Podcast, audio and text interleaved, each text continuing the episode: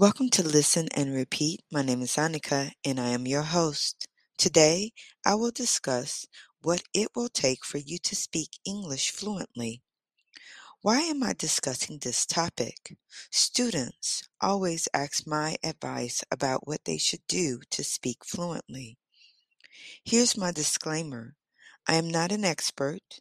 I am an online ESL tutor who likes teaching adults from all over the world.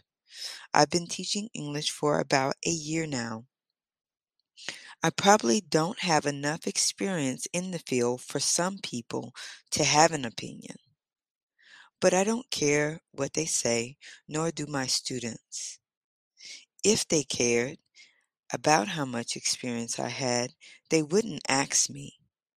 So here it goes the top five things you should do to speak English fluently.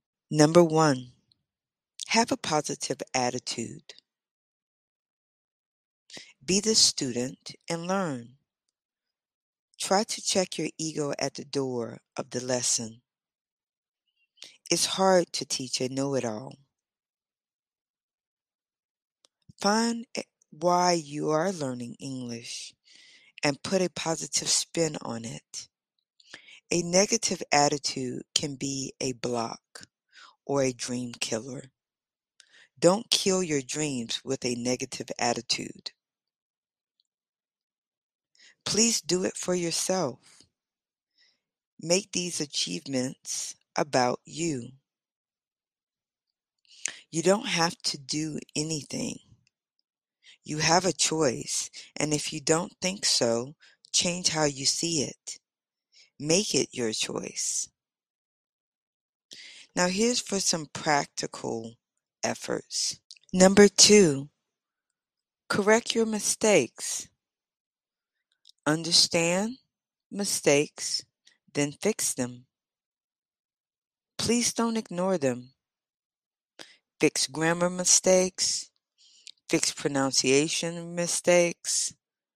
Don't just say I know. If you know, fix it. Don't sound like a broken record. How do you fix these mistakes? Speak to an educated native English speaker for pronunciation. Listen to English education driven podcasts, radio programs, and programs designed for ESL students. Also, any other form of entertainment that you like, for example, music, television, movies, etc. Number three, speak. Whether reading or speaking to someone you're comfortable with or uncomfortable. Speak with a native English tutor for pronunciation, intonations, and rhythm. Don't just read quietly, but read out loud. Reading out loud helps you hear yourself, and you can begin to work on self correction, the rise and fall of your voice, word stressors, etc. If you don't know how to pronounce a word correctly, look it up or use a program where you read along and click on the word while you read or hear the person read the sentence or passage. Number four, work on each skill individually. Remember that reading, writing, listening, speaking, and comprehension are all skills you must learn individually, but they are interconnected. Therefore, they affect each other, which means that this takes time. Some skills will come quickly for you, and others may not, like speaking. And you have to dedicate more time to master it or them. Getting to your goal should be treated like a marathon, not a race. Number five, have a consistent practice.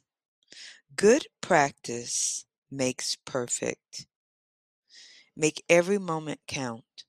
Plan, set a schedule, show up, be present, and consistently practice whatever frequency you choose.